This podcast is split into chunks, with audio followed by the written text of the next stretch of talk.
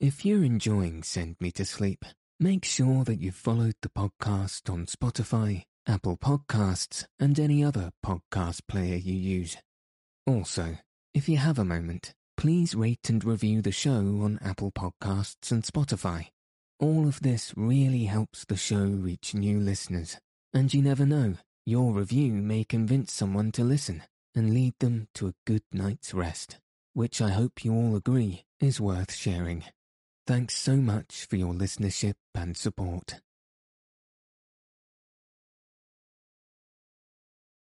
Good evening. Welcome to Send Me to Sleep, the world's sleepiest podcast. I'm your host, Andrew.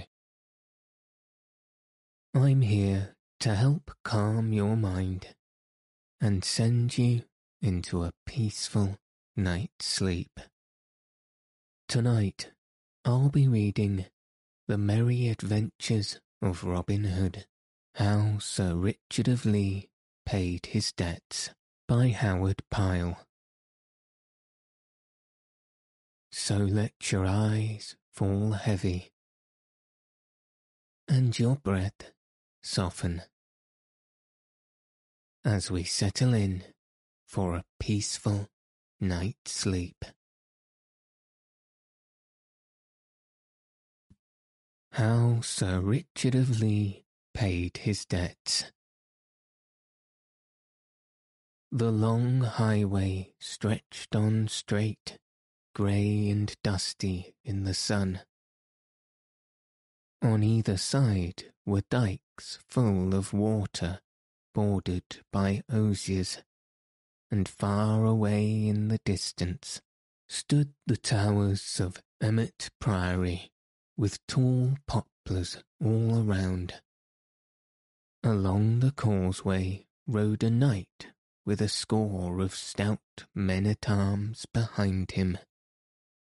The knight was clad in plain, long robe of grey serge, gathered in at the waist with a broad leathern belt, from which hung a long dagger and a stout sword. But though he was so plainly dressed himself, the horse he rode was a noble barb, and its trappings were rich with silk and silver bells. So thus the band journeyed along the causeway between the dikes, till at last they reached the great gate of Emmet Priory. There the knight called to one of his men, and bade him knock at the porter's lodge with the heft of his sword. The porter was drowsing on his bench within the lodge, but at the knock he roused himself, and, opening the wicket, came hobbling forth and greeted the knight, while a tame starling that hung in a wicker cage within piped out, Inculo quis, inculo quis, such being the words that the poor old porter had taught him to speak. Where is thy prior? asked the knight of the old porter. He is at a meat, good knight, and he looketh for thy coming, quoth the porter. For, if I mistake not, thou art Sir Richard of Lea. I am Sir Richard of Lea. Then I will go seek him forthwith, said the knight. But shall I not send thy horse to stable? said the porter. By our lady, it is the noblest nag, and the best harnessed that e'er I saw in all my life. And he stroked the horse's flank with his palm. Nay, quoth Sir Richard, the stables of this place are not for me. So make way, I prithee. So saying, he pushed forward, and, the gates being opened, he entered the stony courtyard of the priory, his men behind him. In they came with rattle of steel and clashing of swords, and ring of horses' feet on cobblestones, whereat a flock of pigeons that strutted in the sun flew with flapping wings to the high eaves of the round towers.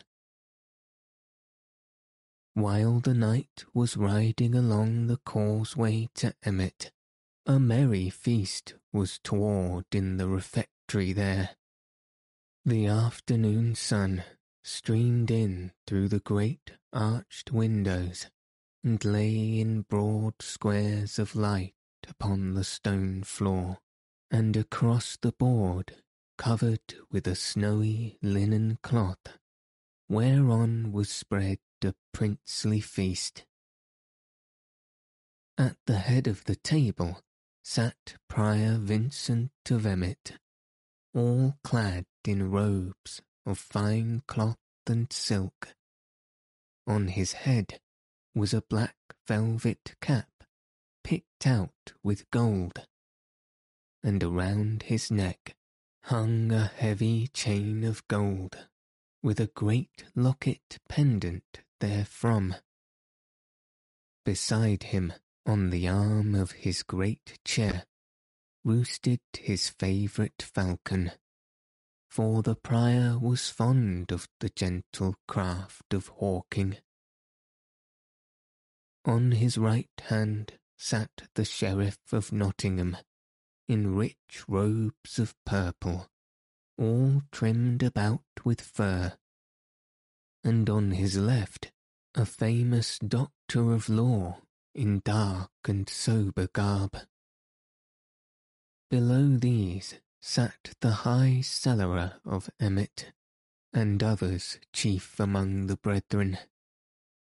Jest and laughter passed around, and all was as merry as merry could be.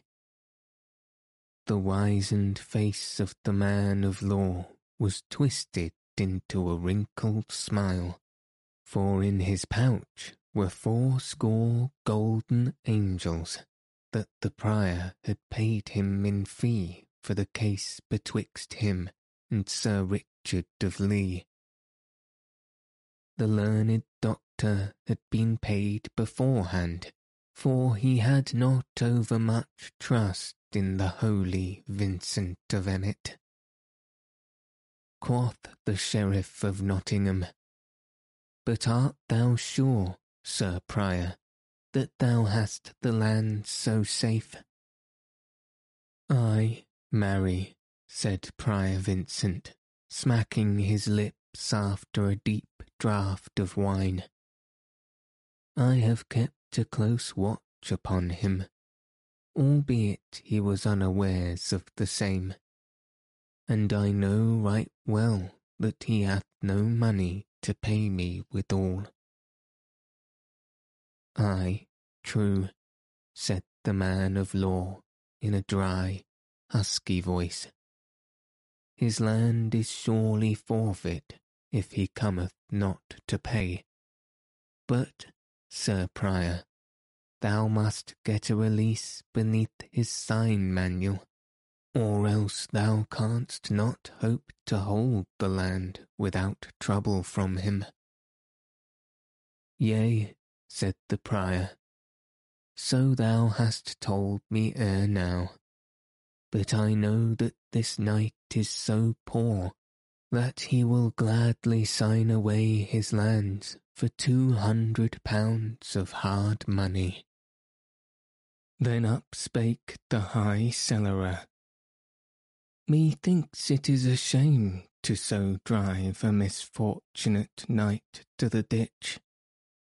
I think it sorrow that the noblest estate in Derbyshire should so pass away from him for a paltry five hundred pounds. Truly, I. How now? broke in the prior in a quivering voice, his eyes glistening and his cheeks red with anger. dost thou prate to my very beard, Siret? By Saint Hubert, thou hast best save thy breath to cool thy pottage, else it may scald thy mouth. Nay, said the man of law smoothly, I dare swear this same knight will never come to settlement this day, but will prove recreant. Nevertheless, we will seek some means to gain his lands from him, so never fear. But even as the doctor spoke, there came a sudden clatter of horses' hoofs and a jingle of iron mail in the courtyard below. Then up spake the prior, and called upon one of the brethren that sat below the salt, and bade him to look out the window and see who was below, albeit he knew right well it could be none but Sir Richard. So the brother arose and went and looked, and he said, I see below a score of stout men at arms, and a knight just dismounting from his horse. He is dressed in long robes of grey, which, methinks, are of poor seeming. But the horse he rideth upon hath the richest coursing that I ever saw. The knight dismounts, and they come this way and are even now below in the great hall. Lo, see ye there now, quoth Prior Vincent. Here ye have a knight with so lean a purse as scarce to buy him a crust of bread to munch. Yet he keeps a band of retainers, and puts rich trappings upon his horse's hide while his own back goeth bare. Is it not well that such men should be brought low? But art thou sure, said the little doctor tremulously, that this knight will do us no harm? Such as he are fierce when crossed, and he hath a band of naughty men at his heels. Mayhap thou hast better give an extension of his debt. Thus he spake, for he was afraid Sir Richard might do him harm. Thou needest not fear, said the prior, looking down at the little man beside him. This knight is gentle, and would soon as think of harming an old woman as thee. As the prior finished, a door at the lower end of the refectory swung open, and in came Sir Richard, with folded hands and a head bowed upon his breast. Thus humbly he walked slowly up the hall, while his men at arms stood about the door. When he had come to where the prior sat, he knelt upon his knee. Save and keep thee, Sir Prior, said he. I am come to keep my day. When the first word that the prior said to him was, Hast thou brought my money?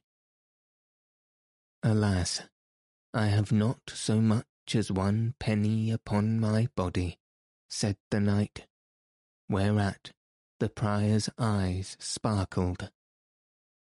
Now, thou art a shrewd debtor, I wot, said he. Then, Sir Sheriff, I drink to thee. But still the knight kneeled upon the hard stones, so the prior turned to him again. What wouldst thou have? quoth he sharply. At these words, a slow red mounted into the knight's cheeks, but still he knelt.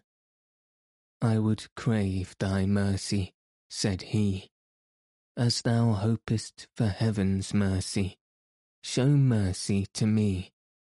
Strip me not of my lands, and so reduce a true knight to poverty.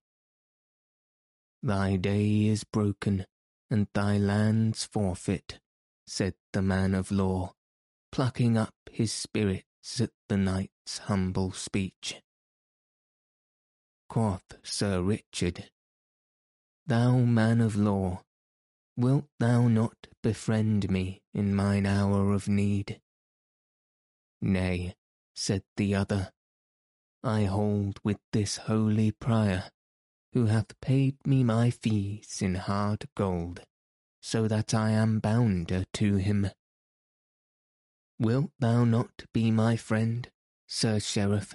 said Sir Richard. Nay, for heaven, quoth the Sheriff of Nottingham. This is no business of mine, yet I will do what I may. And he nudged the prior beneath the cloth with his knee. Wilt thou not ease him of some of his debts, Sir Prior? At this the prior smiled grimly. Pay me three hundred pounds, Sir Richard, said he, and I will give thee quittance of thy debt. Thou knowest, Sir Prior, that it is as easy for me to pay four hundred pounds as three hundred, said Sir Richard. But wilt thou not give me another twelvemonth to pay my debt? Not another day, said the prior sternly. And is this all thou wilt do for me? asked the knight. Now out upon thee, false knight, cried the prior, bursting forth in anger. Either pay thy debt as I have said, or release thy land and get thee gone from out my hall. Then Sir Richard arose to his feet. Thou false, lying priest, said he, in so stern a voice that the man of law shrunk affrighted. I am no false knight, as thou knowest full well but have even held my place in the press and the tournay. Hast thou so little courtesy that thou wouldst see a true knight kneel for all this time, or see him come into thy hall and never offer him meat or drink? Then quoth the man of law in a trembling voice, This is surely an ill way to talk of matters appertaining to business. Let us be mild in speech. What wilt thou pay this knight, Sir Prior, to give thee release of his land? I would have given him two hundred pounds, quoth the prior. But since he hath spoken so vilely to my teeth, not one groat over one hundred pounds will he get. Hadst thou offered me a hundred pounds, false prior, said the knight, thou wouldst not have got an inch of my land. Then, turning to where his men-at-arms stood near the door, he called, Come hither, and beckoned with his finger whereupon the tallest of them all came forward and handed him a long leathern bag. Sir Richard took the bag and shot from it upon the table a glittering stream of golden money. Bear in mind, Sir Prior, said he, that thou hast promised me quittance for three hundred pounds. Not one farthing above that shall thou get. So saying, he counted out three hundred pounds and pushed it towards the prior. But now the prior's hands dropped at his sides, and the prior's head hung upon his shoulder. For not only had he lost all his hopes of the land, but he had forgiven the knight one hundred pounds of his debt, and he had needlessly paid the man of law fourscore angels. To him he turned, and quoth he, Give me back my money that thou hast. Nay, cried the other shrilly, it is but my fee that thou didst pay me, and thou gettest it not back. And he hugged his gown about him. Now, Sir Prior, quoth Sir Richard, I have held my debt and paid all the dues demanded of me. So, as there is no more betwixt us, I leave this vile place straightway. So saying, he turned upon his heel and strode away.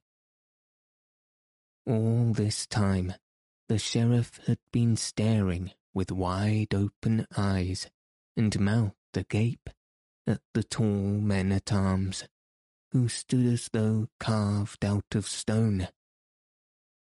At last he gasped out, Reynold Greenleaf. At this, who was no other than Little John, turned, grinning, to the sheriff. I give thee good den, fair gossip, quoth he.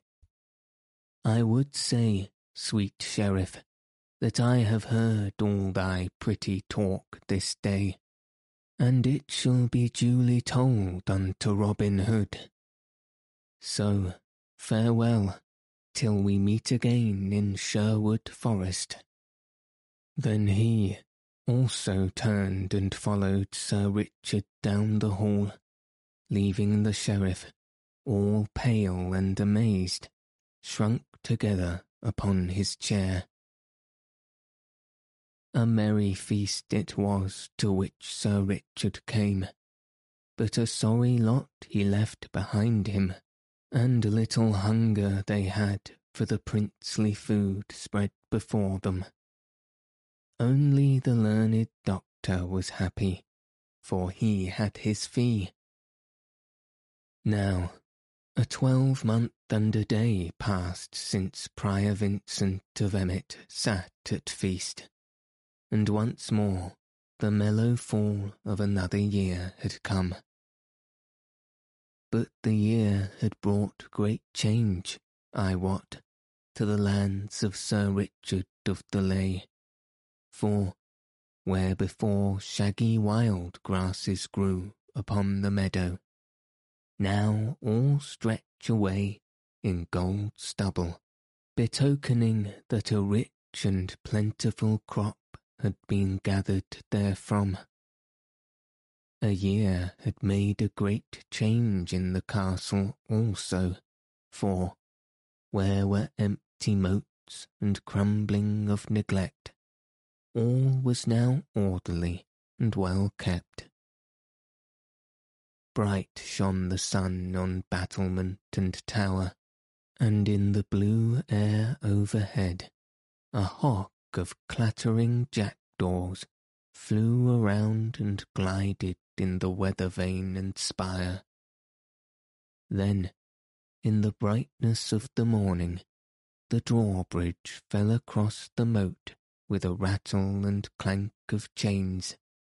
The gate of the castle swung slowly open, and a goodly array of steel-clad men-at-arms and a goodly array of steel-clad men-at-arms, with a knight all clothed in chain-mail, as white as frost on brier and dawn of winter morning, came flashing out from the castle courtyard. In his hand the knight held a great spear, from the point of which fluttered a blood-red pennant as broad as the palm of one's hand. So this troop came forth from the castle, and in the midst of them walked three pack horses, laden with parcels of diverse shapes and kinds. Thus rode forth good Sir Richard of Lea to pay his debt to Robin Hood this bright and merry morn. Along the highway they wended their way, with measured tramp of feet and rattle and jingle of sword and harness. Onward they marched till they came nigh to Denby, where, from top of a hill, they saw, over beyond the town, many gay flags and streamers floating in the bright air. Then Sir Richard turned to the man at arms nearest to him. What is toward yonder at Denby today? quoth he. Please your worship, answered the man at arms. A merry fair is held there today, and a great wrestling match, to which many folk have come, for a prize hath been offered of a pipe of red wine, a fair golden ring, and a pair of gloves, all of which go to the best wrestler. Now, by my faith, quoth Sir Richard, who loved good manly sports right well, this will be a goodly thing to see. Methinks we have to stay a little while on our journey and see this merry sport.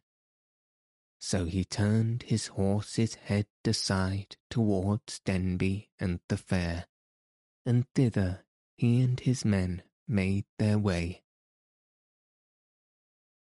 There they found a great hubbub of merriment.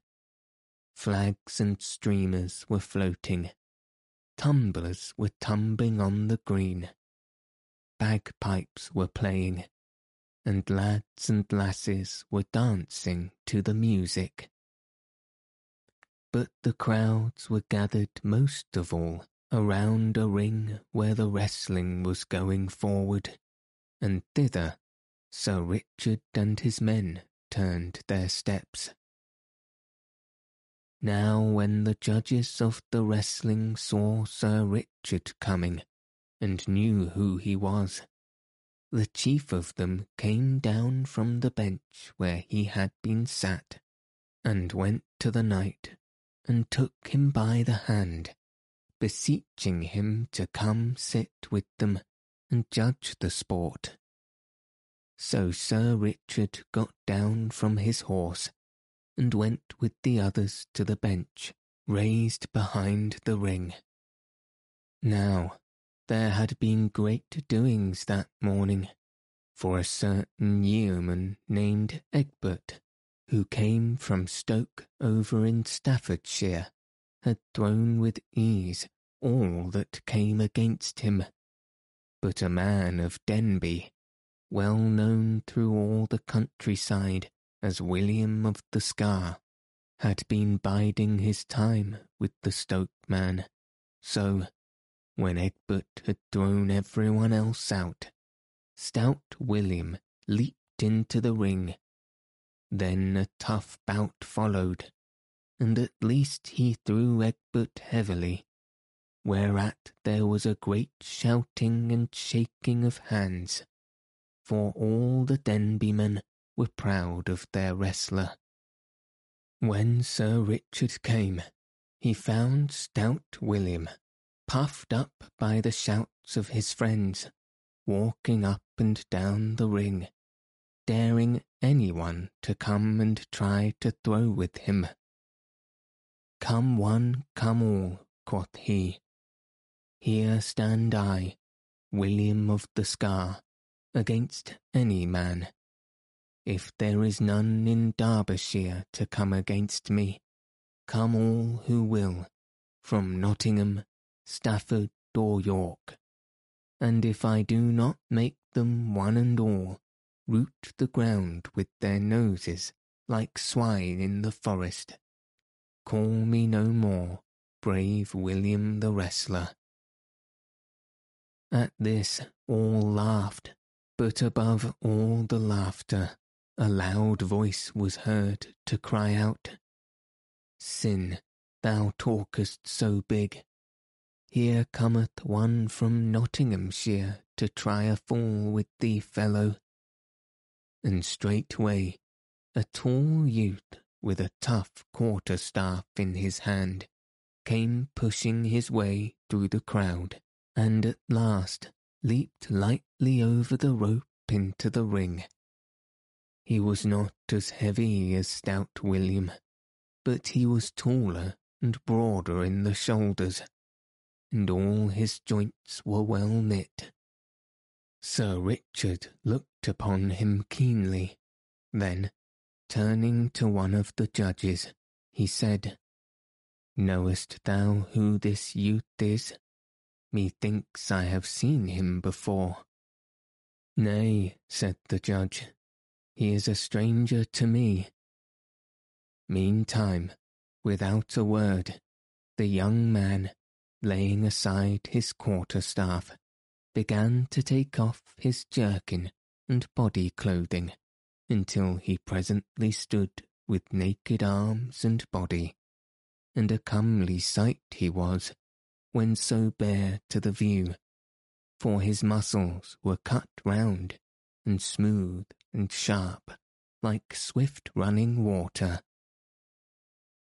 And now each man spat upon his hands, and clapping them upon his knees, squatted down, watching the other keenly, so as to take advantage of him in the grip. Then, like a flash, they leaped together, and a great shout went up, for William had gotten the better hold of the two. For a short time they strained and struggled and writhed, and then stout William gave his most cunning trip and throw, but the stranger met it with greater skill than his, and so the trip came to naught. Then, of a sudden, with a twist and a wrench, the stranger loosened himself, and he of the scar found himself locked in a pair of arms that fairly made his ribs crack. So, with heavy, hot breathing, they stood for a while straining, their bodies all glistening with sweat, and great drops of sweat trickling down their faces.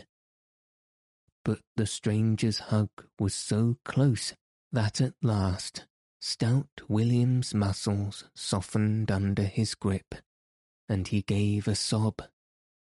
Then the youth put forth all his strength and gave a sudden trip with his heel and a cast over his right hip, and down stout William went with a sickening thud, and lay as though he would never move hand nor foot again.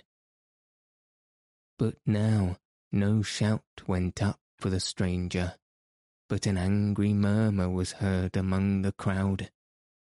So easily had he won the match. Then one of the judges, a kinsman of William of the Scar, rose with trembling lip and baleful look. Quoth he, If thou hast slain that man, it will go ill with thee, let me tell thee, fellow. But the stranger answered boldly, He took his chance with me as I took mine with him.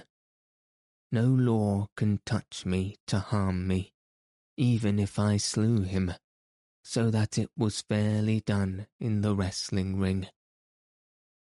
That we shall see, said the judge, scowling upon the youth, while once more an angry murmur ran around the crowd, for, as I have said, the men of Denby were proud of stout William of the Scar. Then up spoke Sir Richard gently. Nay, said he, the youth is right. If the other dieth, he dieth in the wrestling ring, where he took his chance and was cast fairly enow. But in the meantime, three men had come forward and lifted stout William from the ground, and found that he was not dead, though badly shaken by his heavy fall. Then the chief judge rose and said, Young man, the prize is duly thine.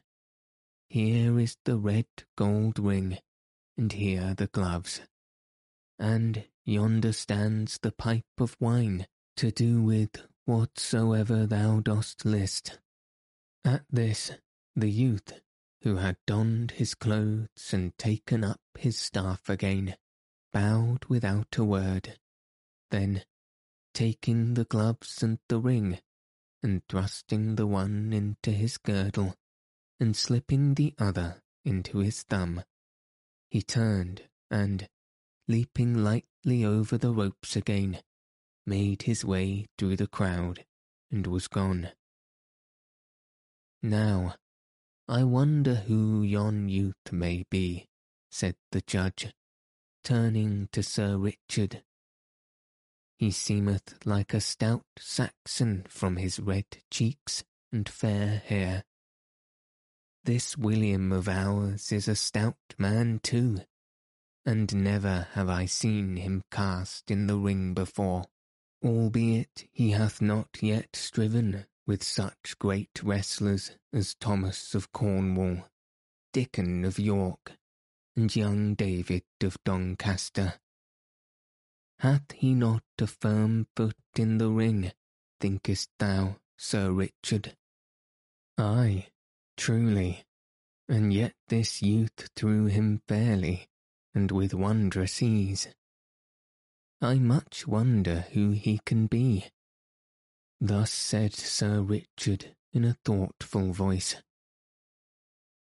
For a time the knight stood talking to those about him, but at last he arose and made ready to depart. So he called his men about him, and tightening the girths of his saddle, he mounted his horse once more Meanwhile, the young stranger had made his way through the crowd, but, as he passed, he heard all around him such words were muttered as, Look at that cockerel. Behold how he plumeth himself. I dare swear he cast good William unfairly. Yea, truly, Saw ye no bird-lime upon his hands?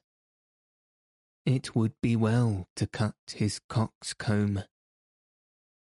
To all this the stranger paid no heed, but strode proudly about as though he heard it not. So he walked slowly across the green to where the booth stood wherein was dancing, and standing at the door he looked in on the sport. As he stood thus, a stone struck his arm of a sudden with a sharp jar, and turning, he saw that an angry crowd of men had followed him from the wrestling ring.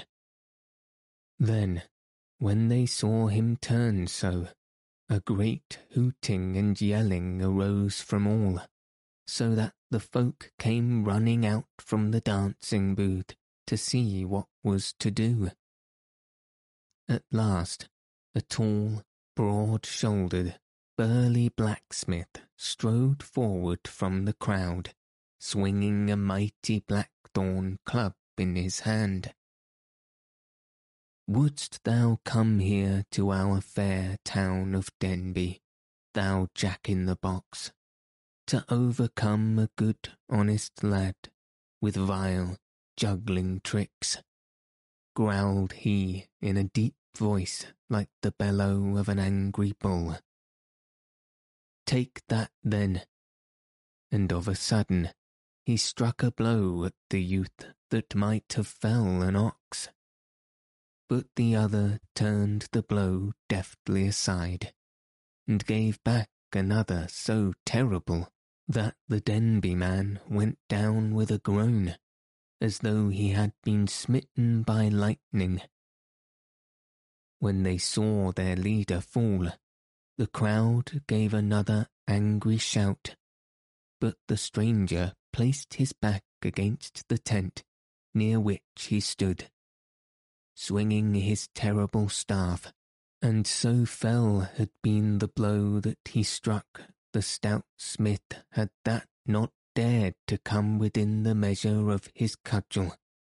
So the press crowded back, like a pack of dogs from a bear at bay. But now some coward hand from behind threw a sharp, jagged stone that smote the stranger on the crown, so that he staggered back, and the red blood gushed from the cut and ran down his face over his jerkin. Then, seeing him dazed with this vile blow, the crowd rushed upon him, so that they overbore him, and he fell beneath their feet. Now it might have gone ill with the youth, even to the losing of his young life, had not Sir Richard come to this fair for of a sudden shouts were heard, and steel flashed in the air, and blows were given with the flat of swords, while through the midst of the crowd Sir Richard of Lea came spurring on his white horse. Then the crowd, seeing the steel-clad knight and the armed men, melted away like snow on the warm hearth leaving the young man all bloody and dusty upon the ground. Finding himself free, the youth arose, wiping the blood from his face, looked up. Quoth he, Sir Richard of Lea, mayhap thou hast saved my life this day. Who art thou that knoweth Sir Richard of Lea so well? quoth the knight. Methinks I've seen thy face before, young man. Yea, thou hast, said the youth, for men call me David of Doncaster. Ha, said Sir Richard, I wonder that I knew thee not, David, but thy beard hath grown longer, and thou thyself art more set in manhood since this day twelvemonth. Come hither into the tent, David, and wash the blood from thy face. So saying, the knight led David into the tent, and there the youth washed the blood from his face and put on the clean jerkin. Then Sir Richard called aloud to the fair, Friends, this is David of Doncaster. So think it no shame that your Denby man was cast by such a wrestler. He beareth you no ill will for what hath passed, but let it be a warning to you how ye treat strangers henceforth. Had ye slain him, it would have been an ill day for you, for Robin Hood would have harried your town as the kestrels harry the dovecote. I have brought the pipe of wine from him, and now I give it freely to you to drink as ye list. But never hereafter fall upon a man for being a stout yeoman. At this all shouted amain, but in truth they thought more of the wine than of the knight's words. Then Sir Richard, with David beside him and his men at arms around, turned about and left the fair. Robin Hood stood in the merry greenwood with Little John and most of his stout yeomen around him, awaiting Sir Richard's coming. At last, a glint of steel was seen through the brown forest leaves, and forth from the covert into the open rode Sir Richard at the head of his men. He came straight forward to Robin Hood, and leaping from his horse, clasped the yeoman in his arms. Why, how now, said Robin after a time, holding Sir Richard off and looking at him from top to toe. Methinks thou art a gayer bird than when I see thee last. Yes, thanks to thee, Robin, said the knight, laying his hand upon the yeoman's shoulder. But I have kept my word, Robin, and I have brought back the money that thou didst lend me, and which I have doubled four times over again, and so become rich once more. Sir Richard, quoth Robin, thou wilt pleasure us all if thou wilt keep that money as a gift from us of Sherwood. Is it not so, my lads? Then all shouted Aye with a mighty voice. I thank you all deeply, said the knight earnestly, but think it not ill of me if I cannot take it. Gladly have I borrowed it from you, but it may not be that I can take it as a gift. Then Robin Hood said no more, but gave the money to Little John to put it away in the treasury, for he had shrewdness enough to know that naught breeds ill will and heart bitterness, like gifts forced upon one that cannot choose but to take them. Then Sir Richard had his packs laid upon the ground and opened, whereupon a great shout went up that made the forest ring again. For lo, there were ten score bows of finest Spanish yew, all burnished till they shone again, and each bow inlaid with fanciful figures of silver, yet not inlaid so as to mar their strength. Sir Richard gave to each yeoman a bow and a quiver of arrows, but to Robin he gave a stout bow inlaid with the cunningest workmanship in gold, while each arrow in his quiver was enocked with gold. Then all shouted again for joy of their gifts, and all swore among themselves that they would die if need be for Sir Richard and his lady. Thus Robin Hood helped a noble knight out of his dire misfortune that else would have smothered the happiness from his life.